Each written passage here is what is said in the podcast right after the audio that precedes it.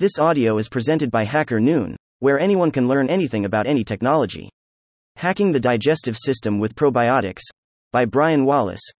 America and the world as a whole have seen digestive issues rise as one of the most common day to day annoyances.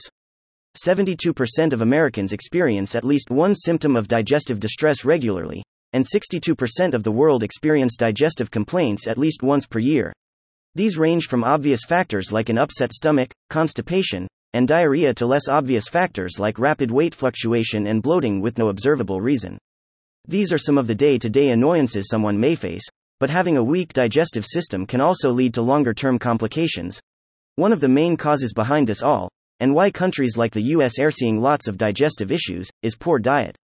Digestive health is where the concerns of highly processed, sugary, pesticide filled foods really start to show.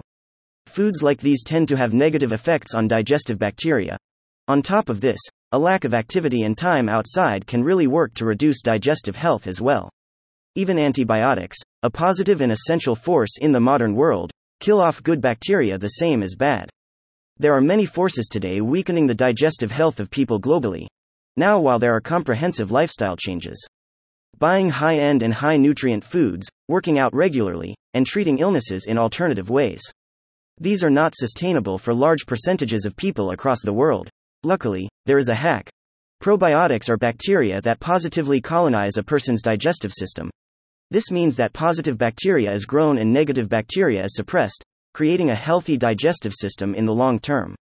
Probiotics do come in some natural foods like yogurt and cheese, but the supplements are going to be the most effective. These supplements have been shown to reduce all the day to day symptoms of a weak digestive system as well as a slew of other illnesses. It's even predicted that they can help with some of the symptoms of depression and chemotherapy.